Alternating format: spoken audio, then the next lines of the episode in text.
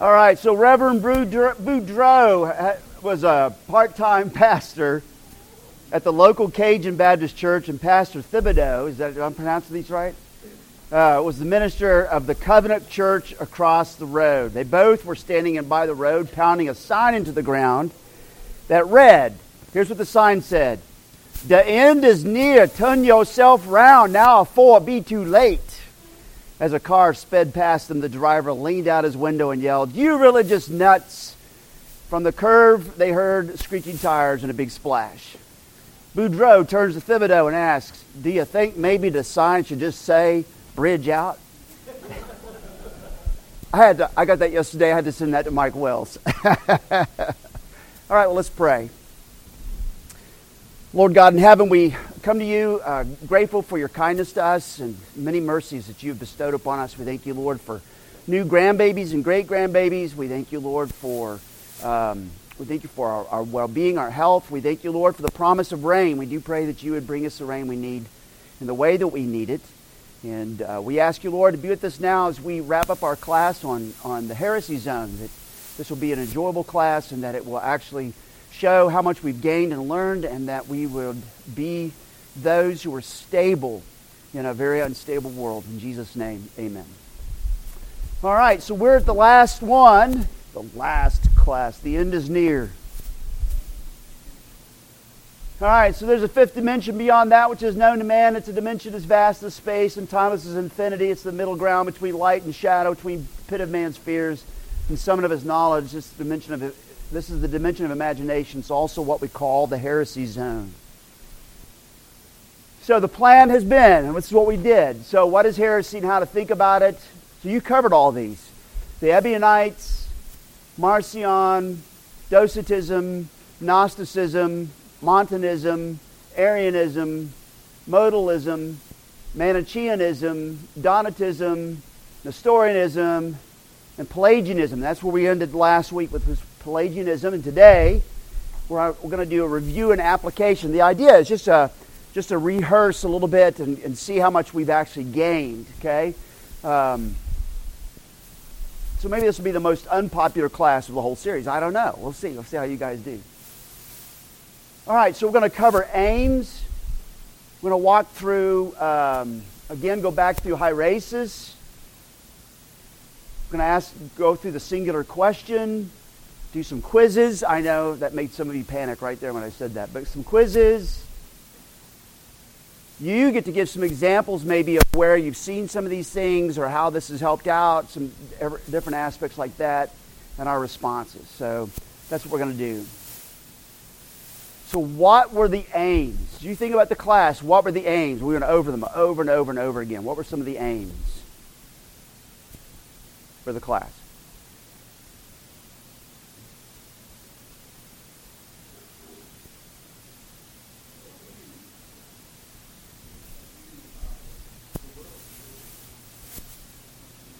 Yeah. Okay. Jim, what you? Okay. What he said. Yeah. Got it. All right. Anybody else? What else? Okay.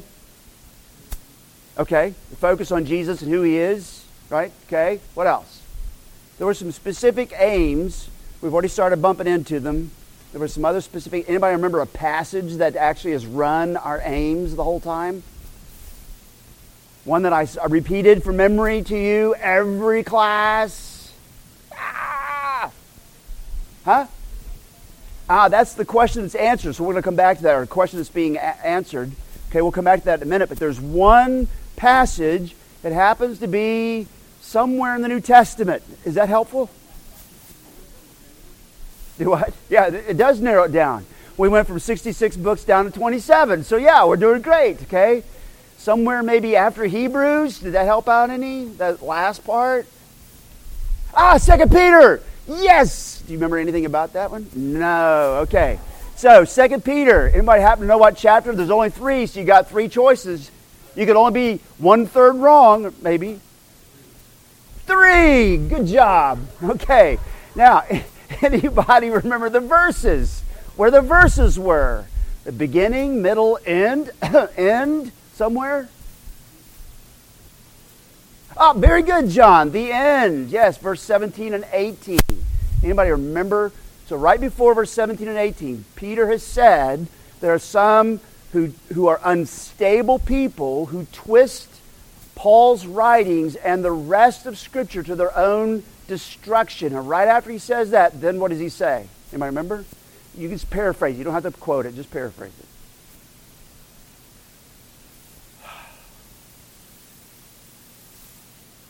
I'm looking for willing victims. I mean, uh, participants. Yeah, be careful you're not taken in. Very good. There you go. That was that was the new message paraphrase. That's good.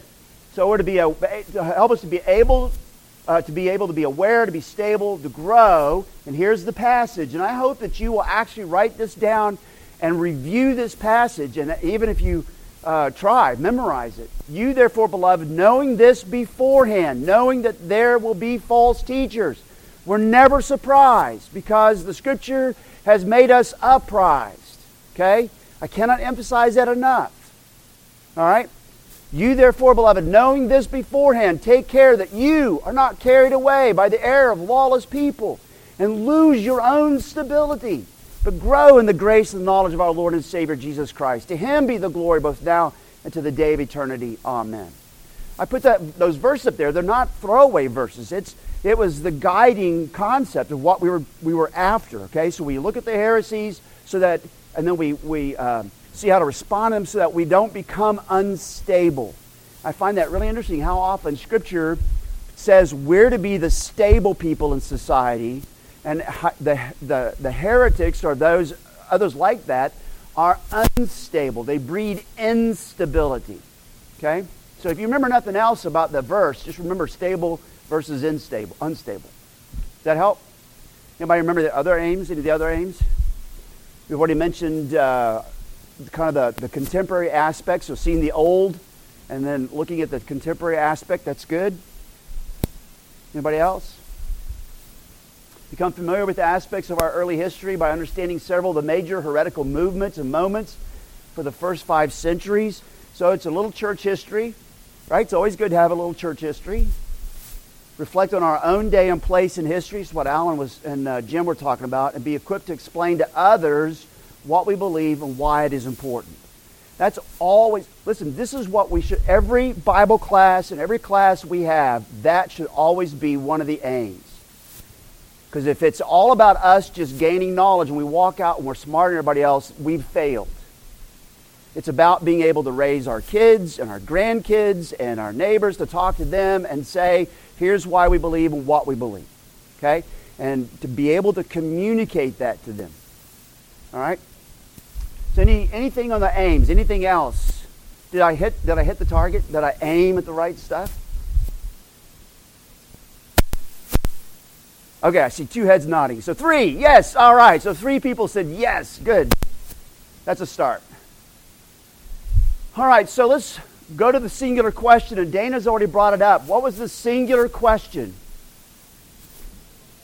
Yes, Jesus' question. Who do you say that I am? And that was the primary singular question that almost all the heresies were addressing. Okay?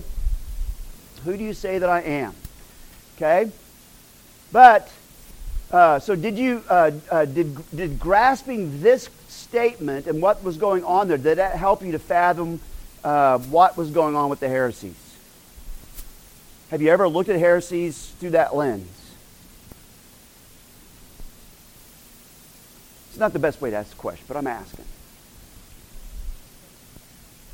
Yeah, I, I, think most of us don't ever think about what's going on, what's actually happening with the heresies. We just know, oh, they're bad, they're doing the wrong thing, and then we just start working at it. But when you realize they're trying to, many times they're trying to answer that question, then you can, in some sense, sympathize with the fact they're at least taking Jesus serious enough to answer the question, and yet even though they go off the, the, the camping pad, so to speak.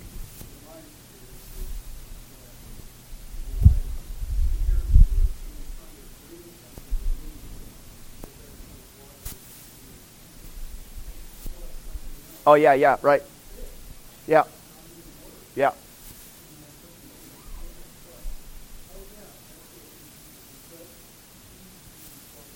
Yes. Yeah. Yeah, and that Jesus plus paradigm is a really good one. That's a good one because that that is very helpful. So how does this question the the thought that they're actually trying many of them are trying to answer this question, how does that guide you when you're dealing with heretical groups? Moose has already mentioned one aspect. So how would that how does that guide you? When you know that, then how does that guide you?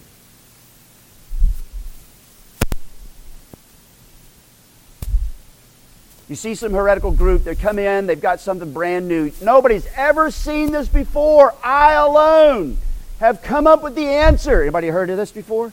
Yeah, right? And so, and then it's just, you know, something, maybe it sounds wonderful, better than, than strawberry shortcake with frosting on it or whatever. It just sounds wonderful.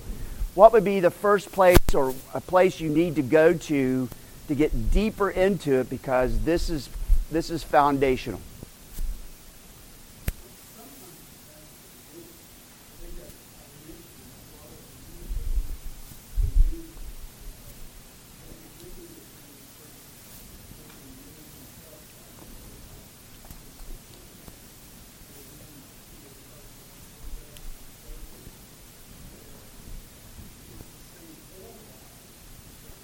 Sure. Yeah. Yeah. Okay. Good. Thinking about the question, how does this guide you when dealing with heretical groups? So I just gave you another hint. Where ought you maybe probably to go to pretty quickly, and that will unveil much to you about that group.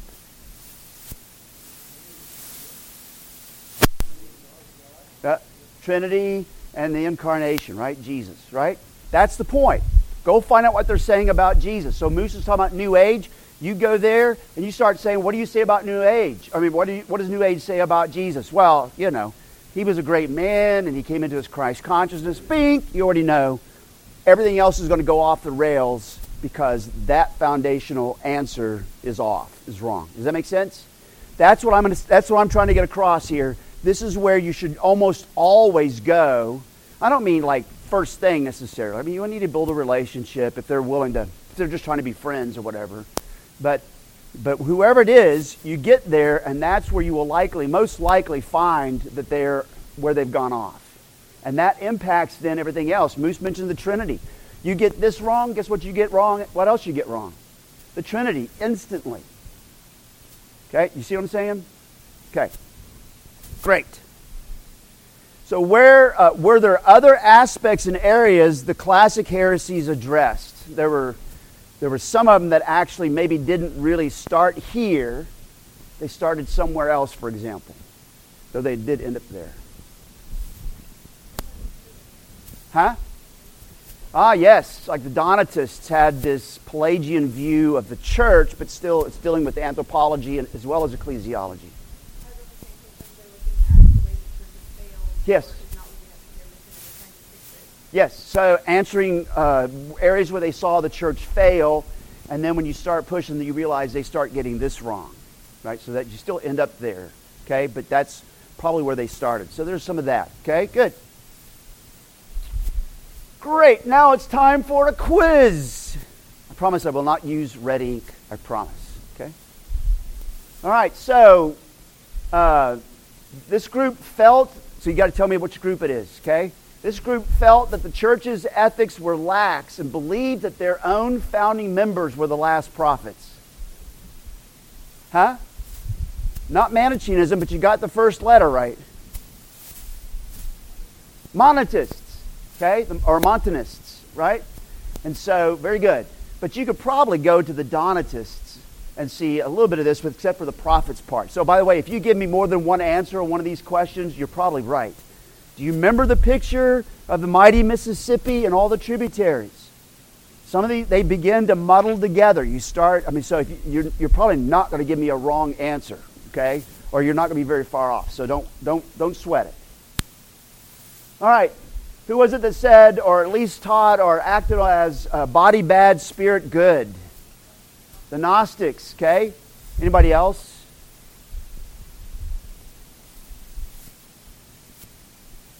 What group was Augustine a part of long before he became a Christian? Huh? Manichaeanism. Okay, the Manichaeanists were, or Manichaeanism, however you want to pronounce that, right? They said the same thing because they were very Gnostic. Okay? So there's lots of you know Gnosticism, and that shows up in some of these other heresies as well. But body bad, spirit good. You're doing great. Jesus was a good and godly man adopted by the Father. Bill O'Reilly. Oh, wait, wrong guy. Sorry. It was a joke. Who else? Who was that? The Mormonism? Yes. But that wasn't one of the heresies we looked at, but you're right. Absolutely. The Mormons. Okay? But what are the ancient heresies? You probably don't remember this because it was like the first one.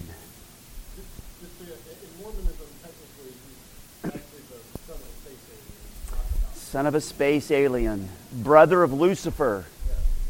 Okay. E.T. go home. What specific heretical group was teaching that Jesus was good, a good and godly man adopted by the Father? Ebionites, very good. The church needs to be pure and perfect, and so do the ministers.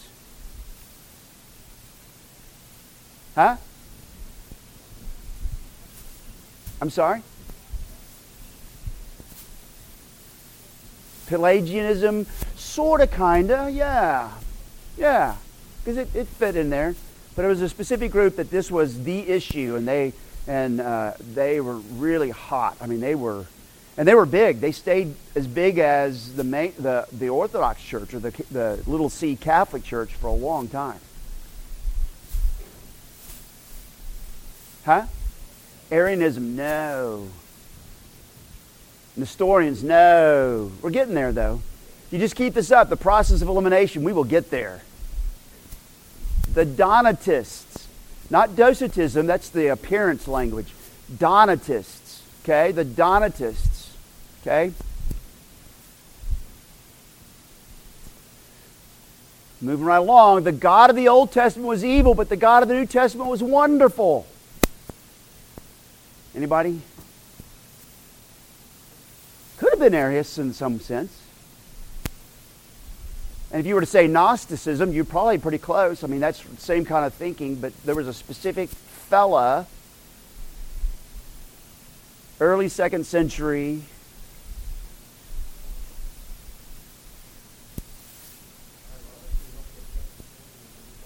oddly enough, yes, he helped us to, to map out and define the canon of the New Testament.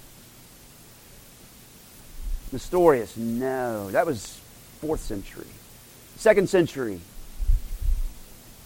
Came from northern came from northern modern day Turkey and went to Rome, was a big ship, was a famous was a very wealthy shipbuilder, gave the church a huge donation and then when the church heard him say this, they said, Nope, and here's your money back. I always am impressed with that. Here's your money back. We're not going to be beholden to you. Yes! Marcion, the Marcionites. The God of the Old Testament is bad, the God of the New Testament is wonderful, okay? And, and uh, I told you about an office partner I had one time who came in from a class at a Christian college and was just ecstatic because uh, he, thought, he heard the professors say that that God of the Old Testament was a bad God and this God of the New Testament is all love and fluff and everything. And he was like, finally, you know. And he never went to church, by the way, so it was really, it was really odd. Oh yeah, yeah, yeah, yeah. Yes, I think so. The one God shows up in three forms or modes. Scott Levy, you could answer this one. Yes, modalism. Scott was telling a joke today, and I said, Oh, you're a modalist. Oh, don't worry, it was funny. It was an inside joke. So. Yeah, modalism, right? So remember the three masks, putting on the three masks, right? At this moment, the, the one God becomes the Father, then he puts it down, and at this moment, the, God, the, the one God becomes Jesus, and then he puts it down, and this next time, he becomes, the one God becomes the Holy Spirit, and then puts it down. And so that's modalism. Okay, the three forms, the three modes. There is the eternal God who later made the divine Jesus.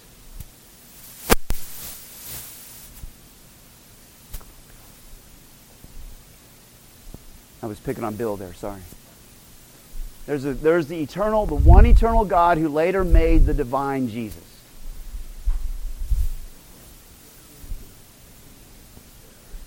If the story is true, yes.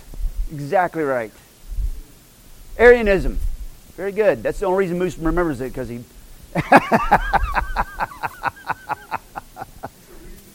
That's right. That's exactly right. By the way, my favorite Old Testament professor, Ralph Davis, his son, Luke Davis, is now a conservative Anglican priest, and he, he's also a church history teacher at a Christian school, not a college, but a school. He wrote several little church history books, a couple of church history books, and he asked me to review them, and I loved it. He has that story in there, which I thought was really cool. So, all right. God helps those who help themselves.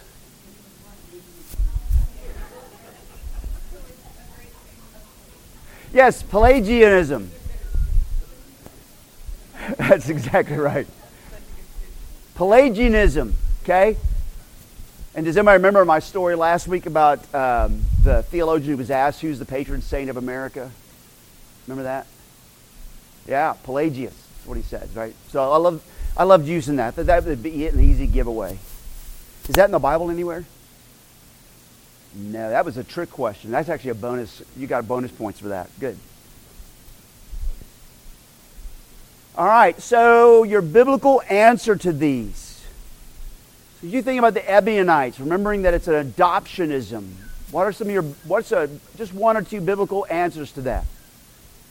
Mike Wells already gave one of them away. John chapter 1. In the beginning was the Word, the Word was, uh, was with God, the Word was God. Verse 14, the Word became flesh and dwelt among us. We beheld His glory, the glories of the only begotten of the Father, full of grace and truth. So there's a good answer. The Ebionites. Anybody else? Any other in their adoptionism?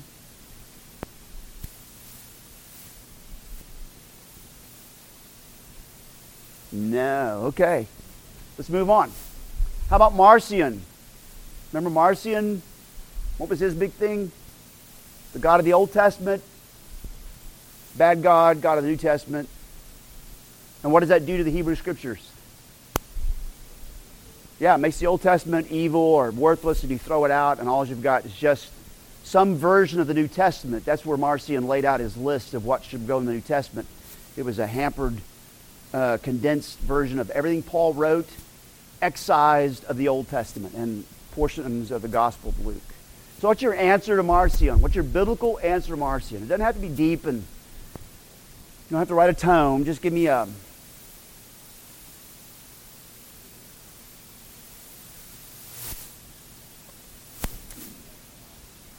Yeah, so God, you gave me these people to know you, the Father, and to know the Son as eternal life. Okay? Yeah, you could do that one. Yes. Ah, very good. Yes. Yes. So Stephen, Stephen, as he's standing in Acts chapter seven, as he's standing before the, the Sanhedrin, and he's and he pulls in all this Old Testament story and says this is this is all about Jesus, right? Even though Marcion wouldn't have accepted probably that passage, but you may not win Marcion, but there are people listening. So you're always wanting, if you can't get Marcion, you want to get the people listening. Okay? Anybody else? Yep. 2 Timothy chapter 3. All scripture is God breathed. And what scripture is Paul talking about in 2 Timothy 3? If, if the New Testament is just being written, what scripture is Paul talking about in 2 Timothy 3? The Old Testament. Okay? Very good. All right. Luke 24. Moses, the Psalms, and the prophets all testified of me. Right, which Marcion would have excised out also. But that's okay. Very good. Okay, you're doing great. Docetism. Jesus only appeared to be uh, human. Dokeo is the Greek word appeared. He only appeared to be human. He was fully God, but he only appeared to be human. What would be your answer there? Okay. Yeah. Yeah. Yeah. Yes, Thomas's confession when he saw his side, his hands, and he said, My Lord, my God. Okay? Lots of places you go. Philippians 2. Philippians 2 is my favorite go to. That here's God, here's Jesus who equal with the Father, right? And yet, instead of flaunting it, he becomes human and so forth, right? Humbles himself to the point of crucifixion. Very good. How about Gnosticism? Body bad, spirit good. How do you know body is not bad? Ah, the resurrection, what'd you say? Yeah, Jesus had one. The incarnation, which would include the resurrection, right? The body of Jesus came forth from the grave. You heard me say this a 100,000 times. Body, blood, bones, toenails, and hair. And the reason why I keep saying that, because there's too many people, even in the evangelical churches, that don't know that. Okay? And so you got to be really, really specific. No, he came for, as the confession says, the very same body that was slaughtered on the cross, that very same body came forth from the grave. Okay? And we've got to emphasize that because that is our hope. All right? So very good. So that would actually be a great one. The resurrection, the incarnation. Yes. Oh, yeah. Right. The creation, it was very good. Yep. Good. Uh, Montanism. The, the leaders are the last prophets. We're the last prophets in a long line of prophets, and um, that was their primary focus. That and the, and we're going to tighten the rivets down because the church is too loose. What'll be your biblical answer there?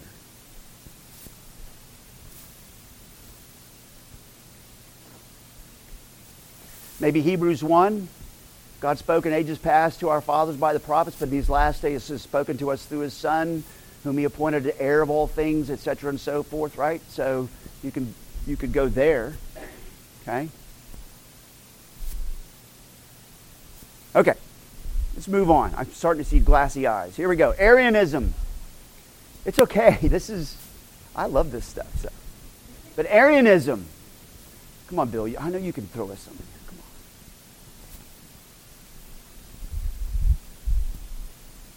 Jesus is the Johnny come lately God because the one true eternal God from all eternity created him later.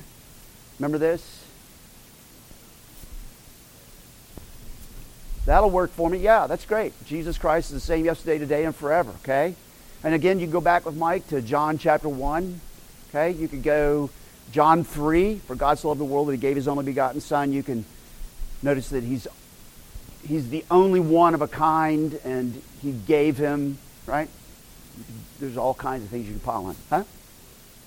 Philippians 2. Good job, John. Thank you. Philippians 2. All right, modalism, the three masks.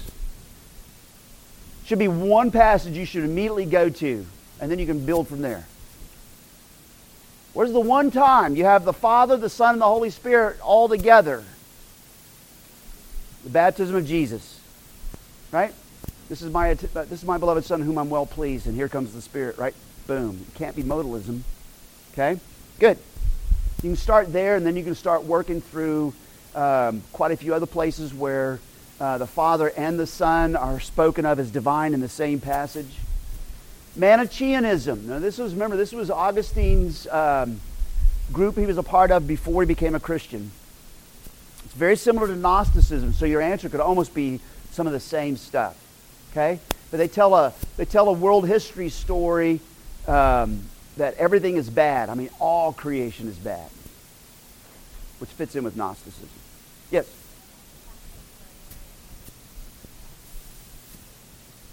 All right, John 12, where she anoints his feet with um, the oil. Yeah. Sure. Absolutely. Absolutely. Anybody else? You could even take the moment when Jesus, after the resurrection, Jesus is cooking fish and eating fish in Luke 24. Right? Okay, good. You guys are doing great. Donatism. It's not donationism, it's Donatism. The church is not good enough. The church needs to be holy and pure and perfect, and so do the ministers, and so does everybody really inside of it. The church needs to be pure. Now, like today, what would be your biblical answer to that? You can't. You cannot have. Um, you cannot have uh, a clergy person who has failed be restored in any possible way. There's another hint. What would be a biblical answer to that? Peter, right? So his betraying Christ and then turning around, and and right now Anna's actually uh, teaching the kids on John 21 where Jesus, Peter's restored. Okay, so yeah, G, Peter's restoration. You could even go to the other disciples who all left him, and they're restored. Okay, so there's a good there's a good answer. Nestorianism. Nestorius was probably not a Nestorian, but Nestorianism.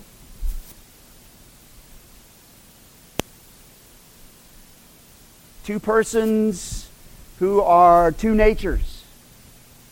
Jesus is two persons, two natures. There's the divine, there's the human, but they're two separate persons' natures.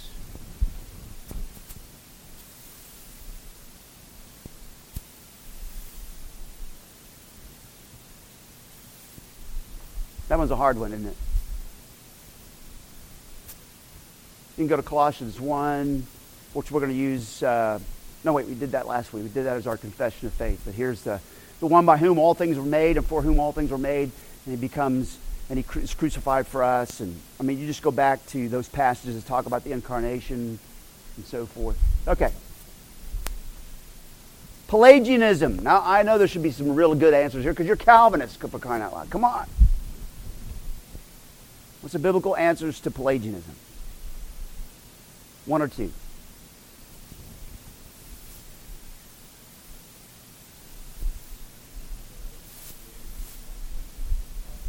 Ah, there you go. Okay. All right. What else? Grace is just a hand up. Ah, yes. Yeah. Rome. Yeah, oh, yeah, almost all of Romans, especially the first 11 chapters. If you are self righteous, by the time you get to the end of chapter 11, you didn't hear a thing Paul said, right? None righteous, no, not one. There's none does good, none who seeks after God. Very good. So you, and there's tons you could pile on there. Okay, like uh, yes.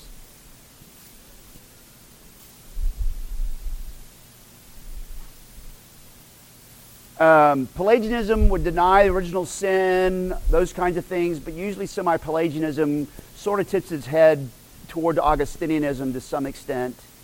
And um, it says, yeah, grace actually makes us new, gives us the ability to do those things, and so forth.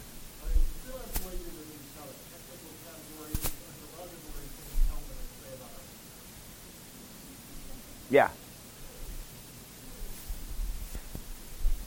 That Wesley. What are we going to do with him? Very good. So we've gone through all the ones we looked at, okay? So any, any last uh, questions before we move on? All right, so where do you see these today? Where do you see these Ebionites? Uh, where do you see, uh, let me go back here. Hold on. Where do you see the adoptionism at Ebionites? That God, that Jesus is just a good man who was so cool that the Father said, "I like you. I want you to be my my my only begotten Son."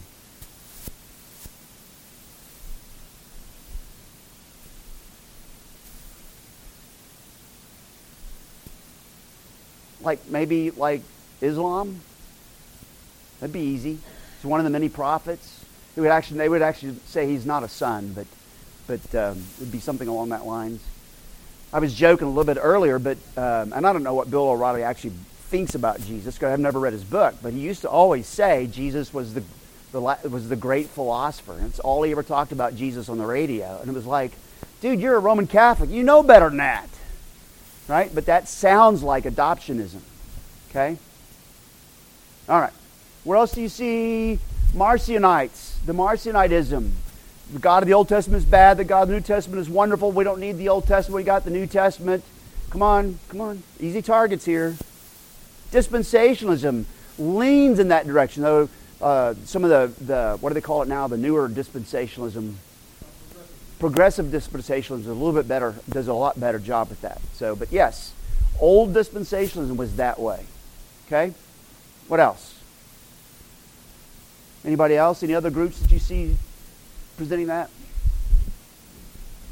And don't ever forget folk religion. If you ever just say folk religion, that's fine. That'll be a good answer. All right, docetism. Jesus only appeared to be man. Ah, good job. Okay. Oh, I gave Mike an easy one. Gnosticism. Now, I'm not going to settle for folk religion here. Gnosticism. Where do you see Gnosticism showing up? Everywhere. Yeah, Star Trek.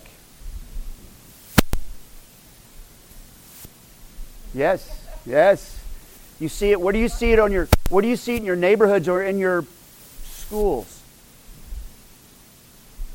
Sort of secular humanism, but you hear it all the time. You just aren't. You're just not paying attention to it because you're into a culture war and you're not hearing it. I, I'm giving you all kinds of hints here without telling you the answer. Oh, I love that one. Okay, good. So, what about trans, um, trans, the whole idea of the sexual revolution that's going on, body modifications? I'm going to do a sexual reassignment. All of that fits right in with Gnosticism. My body is meaningless, it doesn't matter. Just the inside of me matters. Right? Okay? How about Montanism? Our prophets are the best prophets and they're the last prophets. You need to listen to us and only us. And you need to buy our books and you need to listen to our podcasts and nobody else's. Anybody? Well, Mormonism, Jehovah's Witnesses, whatever. Yeah, okay. Okay, come on, stick with me. Arianism. Come on, Bill. I'm giving Bill these softball pitches, and I throw slow softball, and he's not swinging. Jehovah's Witnesses, I heard you say that. Yeah. Very good. That's an easy one. Okay. How about modalism? I gave you a personal example. That person was actually here when she realized that she had been baptized in a modalist baptism in the name of Jesus only and never received Christian baptism according to the command of Jesus, the name of the Father, Son, the Holy Spirit, she said to me, You remember this? She said, I need to be baptized. And at 70 something years old, she submitted what Jesus said, and we baptized her. But there's an example. Certain Pentecostal groups are modalists. Okay? There's no Trinitarianism at all. Okay, Manichaeanism. Well, that's Gnosticism. We'll just keep going. Donatism, the pure church.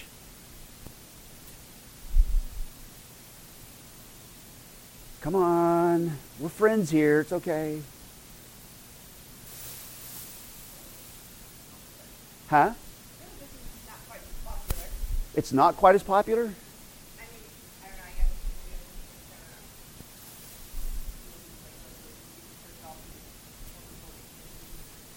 Yeah, yeah, right. So, in, in the church world, amongst Christians, what do you hear Donatism? Just look where there's a lot of splits. Look where there's a lot of denominational splits, and that's probably an indication. I'm saying it always is, but that's probably an indication. Anabaptists would be uh, Anabaptists in the Reformation. They definitely were there, right? And so they were actually more like the Montanists as well, because they, they were the last prophets, and you need to listen to them. But anytime you see that, so uh, when I was in a Baptist college getting my bachelor's degree, one of our professors, who was a Baptist minister, walked in and he says, Oh, let me tell you about the new Baptist doll. I thought this was so funny. You wind it up, you sit on the table, and it splits. I always said, well, you could say a Presbyterian doll, right? We fall into that same trap. It's that thinking that we can have and should have the pure church right this minute, the perfect church right this minute.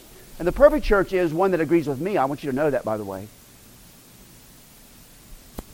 All right, let's move on. Nestorianism. If you ask our Lutheran friends, they would say that we're Nestorians, and if we were to, if they were to ask us, we would tell them that they're um, they're something else. Anyways, but but we like each other, so it's okay. Uh, the Pelagianism. Anybody ever heard of Pelagianism or anything like Pelagianism? Do what? Oh, okay. Oh. It's very it's just very human. Right? So if you said folk religion, I'd have said you're right. Right? It's very, very, very stinking human, and it shows up probably across the board in most denominations. Okay? Very good. All right, so so um, Can you give some examples how this class has helped you in any way? Please. My ego's fragile. Yes, Cindy. You're humble.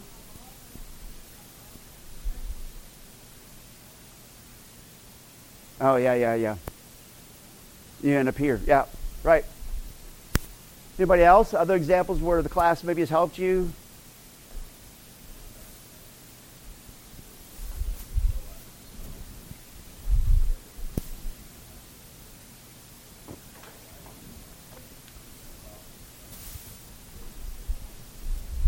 Yeah. Yeah, yeah.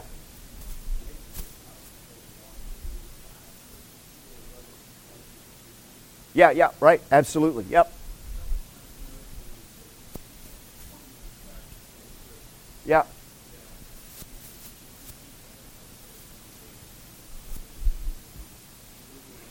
Yeah. Yeah. Being Bereans. Studying the scriptures to see if these things are so. Okay, so can you give some examples where you were able to use what you learned in the class with others? Maybe grandkids, kids, maybe you were doing something on Facebook and you went, wait, that sounds like Manichaeism. You know, can I talk to you about this? And anything? Cindy.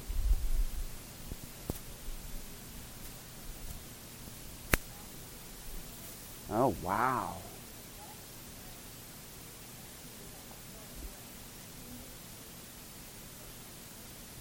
Hmm.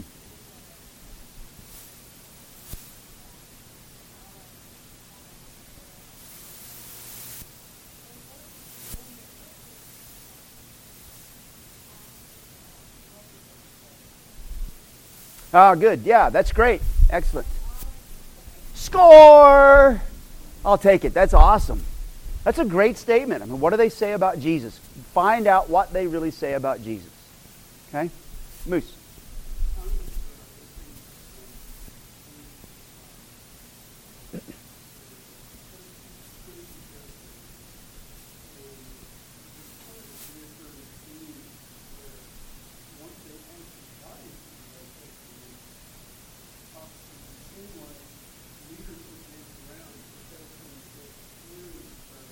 Mm.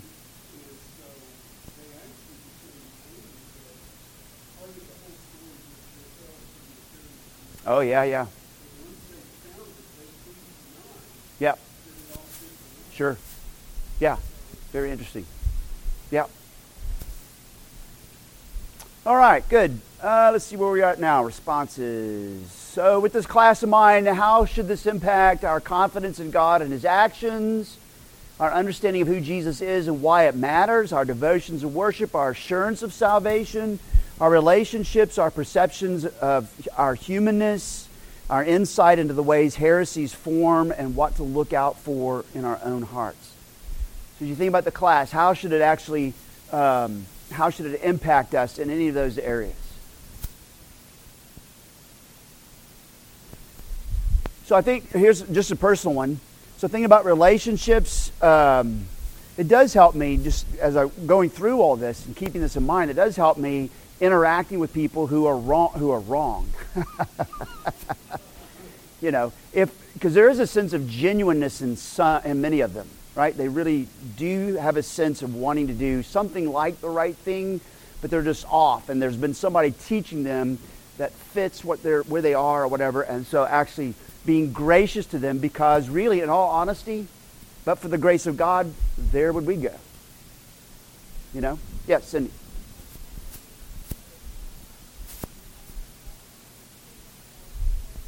Yes. Yeah, yeah. Yeah. Yeah. Historic faith has been preserved. Very good. Anybody else?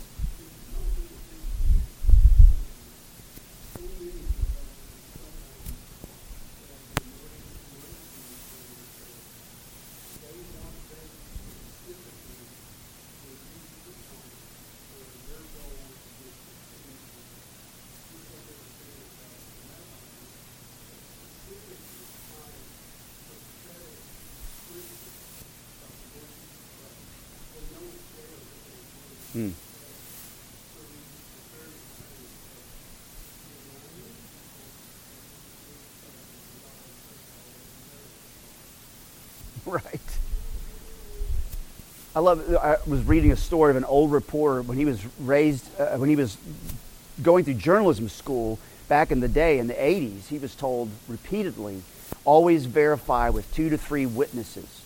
If your mother tells you she loves her, get evidence. Right? I mean, it was great. It was a great. So it's the same kind of thing. So yeah. All right. Anybody else? Well, hopefully you found. I'm sorry. Go ahead.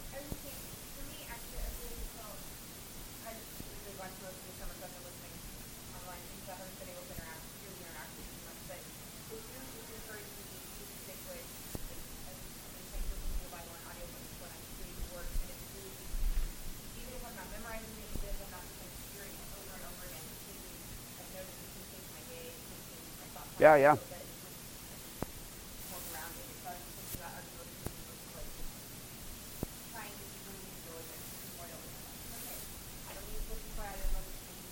Yeah.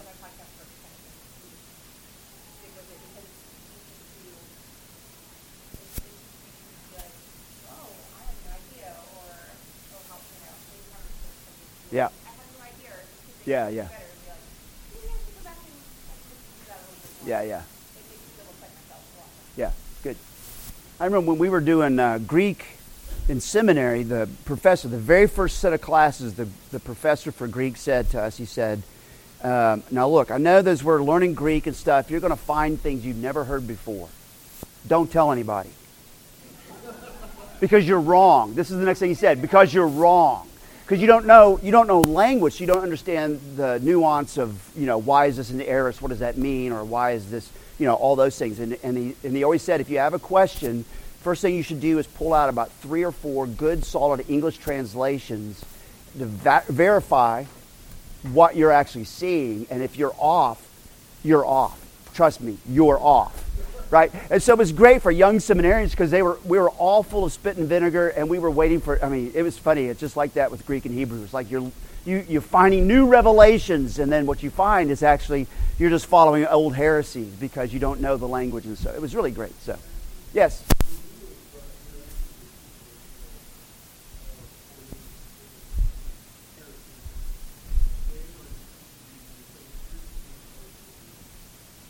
Oh yeah, yeah, sure.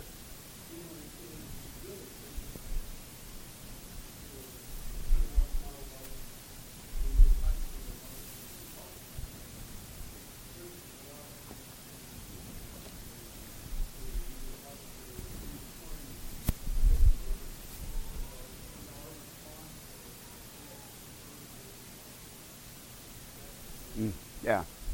Yeah, the other accusation is usually um, um, you're just not enlightened enough or something like that. You just don't, you're just not, maybe not quite, you're not smart enough, but it's something like you obviously lacking something upstairs because you can't see this brilliant point I'm making. You know. Yeah, right.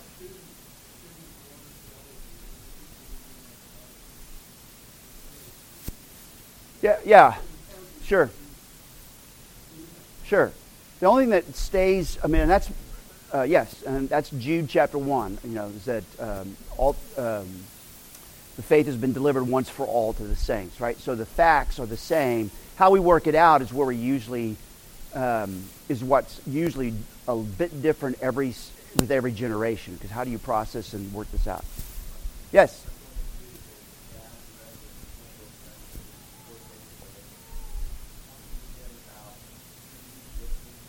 Oh, yeah. Mm-hmm. Sure.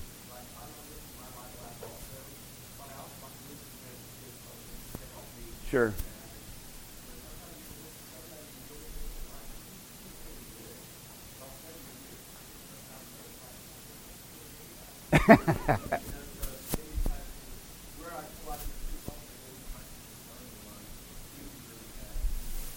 yeah, yeah, that's a good point.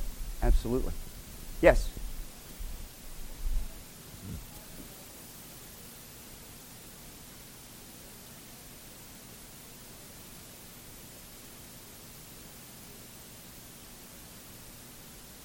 Yeah, yeah. I mean, always, if, if, if the scripture does, doesn't challenge your assumptions at places, that's a problem. Right? So, folk religion is very much just our regular assumptions about things. What makes sense to me, if it's going to be, it's got to make sense to me. That was my little ditty I gave you last week, right? If it's going to be, it's got to make sense to me. And so, um, and so that's usually a good indication of folk religion. And then if you're not challenged by Scripture as you're reading um, on, a, on occasion, it doesn't have to be every day, but if you're not challenged and actually call into question some of your ongoing assumptions, then it's very likely that you've you've been informed with folk religion in that regard, in, in that specific subject, for example. You know. So uh, here's, I mean, so we I, we had fun with it, um, but God helps those who help themselves, right? That's folk religion, right? And and sometimes people think that's in Scripture. I mean, there's a joke about it, but some people think that's in Scripture, and then you have when you say no, they're shocked. That's not in Scripture. No, nowhere in Scripture does it say that. Really? Well, what does it say? Oh, I'm glad you show, you asked me. Let me tell you. And then you start, and then all of a sudden their whole system begins to to be challenged. Does that make sense?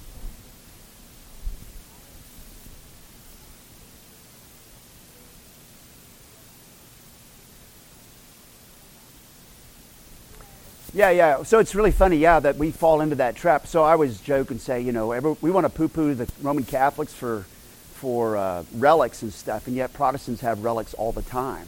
I mean, everything from wearing a WWJD JD bracelet, like that's going to fix me somehow. That's a relic. We do it all the time. So we fall, it's easy for us. Folk religion is our normal human perspective. That's why Paul said there's none who does good, there's none who seeks after God we all live in that pool of, of folk religion. So, yeah. Good. All right. Well, all done. Mission accomplished. All right. Very good. Okay. All right. So we're going to do a, a little one off the next two Sundays. And then uh, in September, Wes is going to pick back up on forgiveness. We've had several people say, we need to find out more of how forgiveness looks in abusive situations, addictive situations, and so forth. And so Wes is going to come back in September and he's going to do four parts on forgiveness. So the next two Sundays are actually going to lead us up to that, I think, but they're going to be kind of one off. So, uh, and I'll tell you more about them when I get it figured out. All right, let's pray. Lord God, thank you so much. As uh, as was said here, Lord, we thank you for the historic faith that was once for all delivered to the saints, and that and that by your grace, Lord, you have drawn us in and you have brought us in. And so, Lord, we pray that you would help us to be charitable toward others, to be gracious toward them, but to hold the truth. And we pray, as Cindy was just bringing up about folk religion, that we we would be at times um, welcoming of the challenge of Scripture when it challenges us in our folk religion, Lord, and so that you would help us and, and grow us and, um, and draw us closer to you.